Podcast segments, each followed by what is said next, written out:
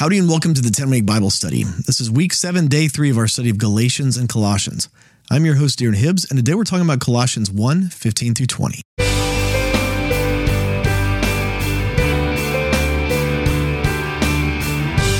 Welcome back to the 10 week Bible study. Again, I'm your host, Darren Hibbs. Would you join me as we pray before we start today? Jesus, would you fill our hearts with the knowledge of you through your word today? In your name we pray. Amen. With that, let's jump into God's word to be reading today from the NIV. This is Colossians 1, starting in verse 15. The Son is the image of the invisible God, the firstborn over all creation.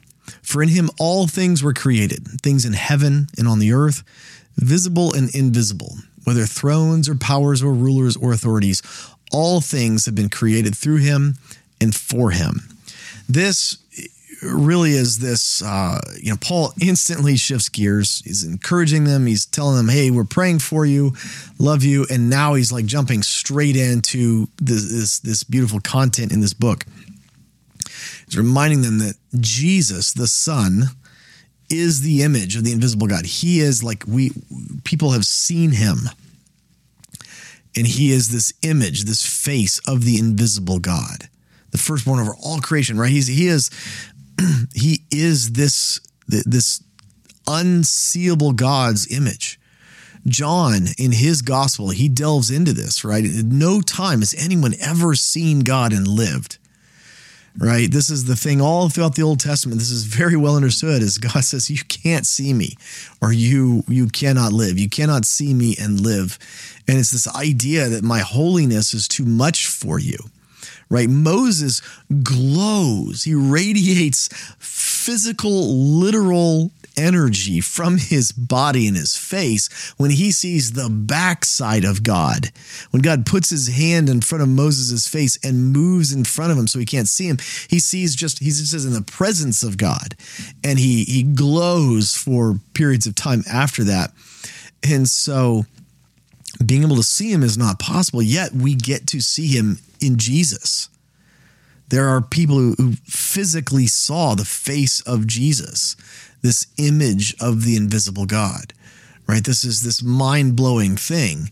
And this is how Paul's starting off is this is who he is, right? He is God and he is man at the same time. Paul is saying this very eloquently in a very short amount of time. And then he's echoing the same kind of things that John will later say when he writes the book of Revelation, talking about how he's hearing the angels in heaven praise and worship Jesus for being the one that created all things, right? Everything on the earth, under the earth, in heaven and, and, and below, everything was created by him, for him, through him. And this is this this interesting statement. Again, in such a short amount of time, Paul is acknowledging so many different levels of things, right? We've got the the visible, physical earth, what we would call the natural order, what what you and I would call the natural order, right? Things with with skin on them, things like this microphone, this room that I'm in, tangible physical things. But just like I'm breathing the oxygen in this room and I can't see it, although it is physical and tangible, I can't see it. To this, in this, to the same extent, there is the supernatural world, the world beyond that what we can see and taste and touch and, and smell and feel, but still very real. This supernatural world, Jesus has dominion over all of that as well. And Paul's saying it exists, yes, and Jesus is still in charge of all of it. He he has dominion, rulership over everything, including what he's alluding to here are demonic strongholds, demonic power centers that are actually kind of we see in like the book of Daniel, uh, in Revelation, and various other places in Scripture. These demonic strongholds, in some ways, they actually kind of puppet master uh, some of the people that are running planet Earth. And Paul is acknowledging all of that in this, in my opinion. Verse 17 He is before all things, and in him all things hold together. And he is the head of the body, the church.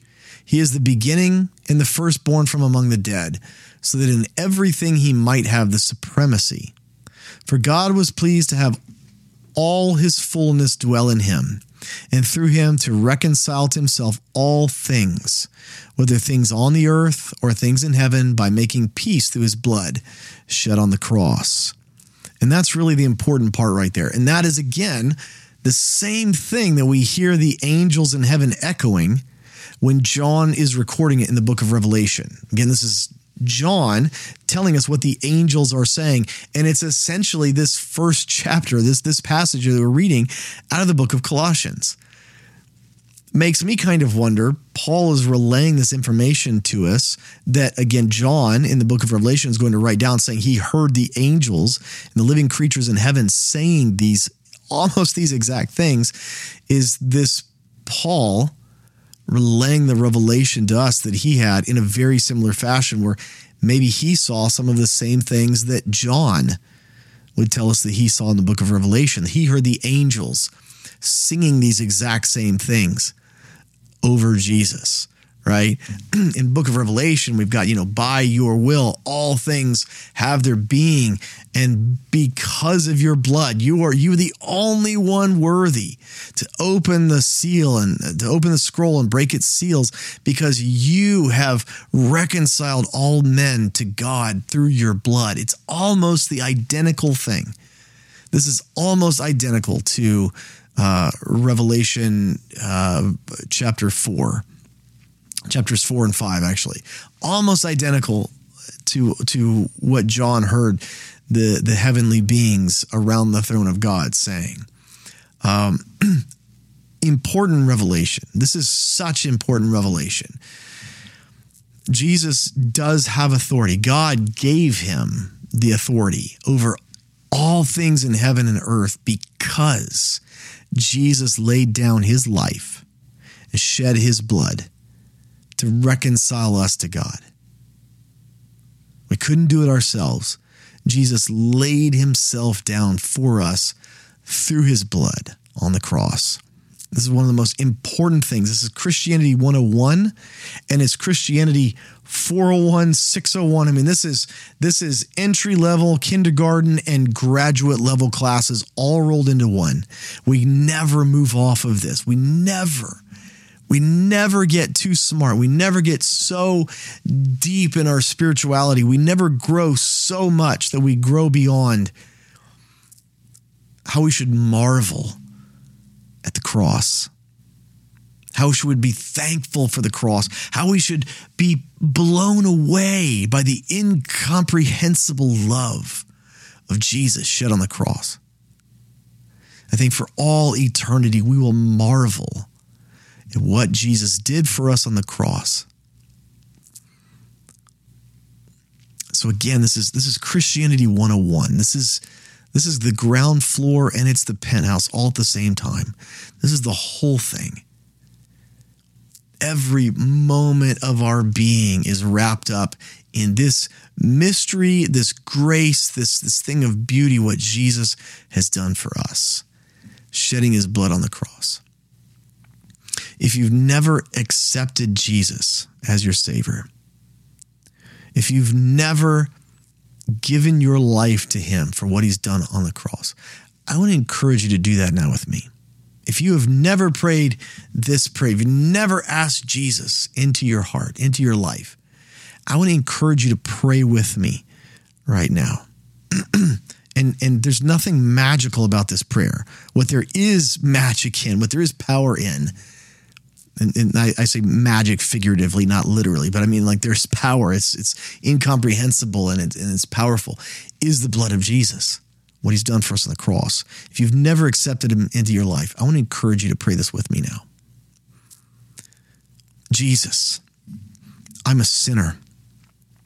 I need your forgiveness. I need your salvation.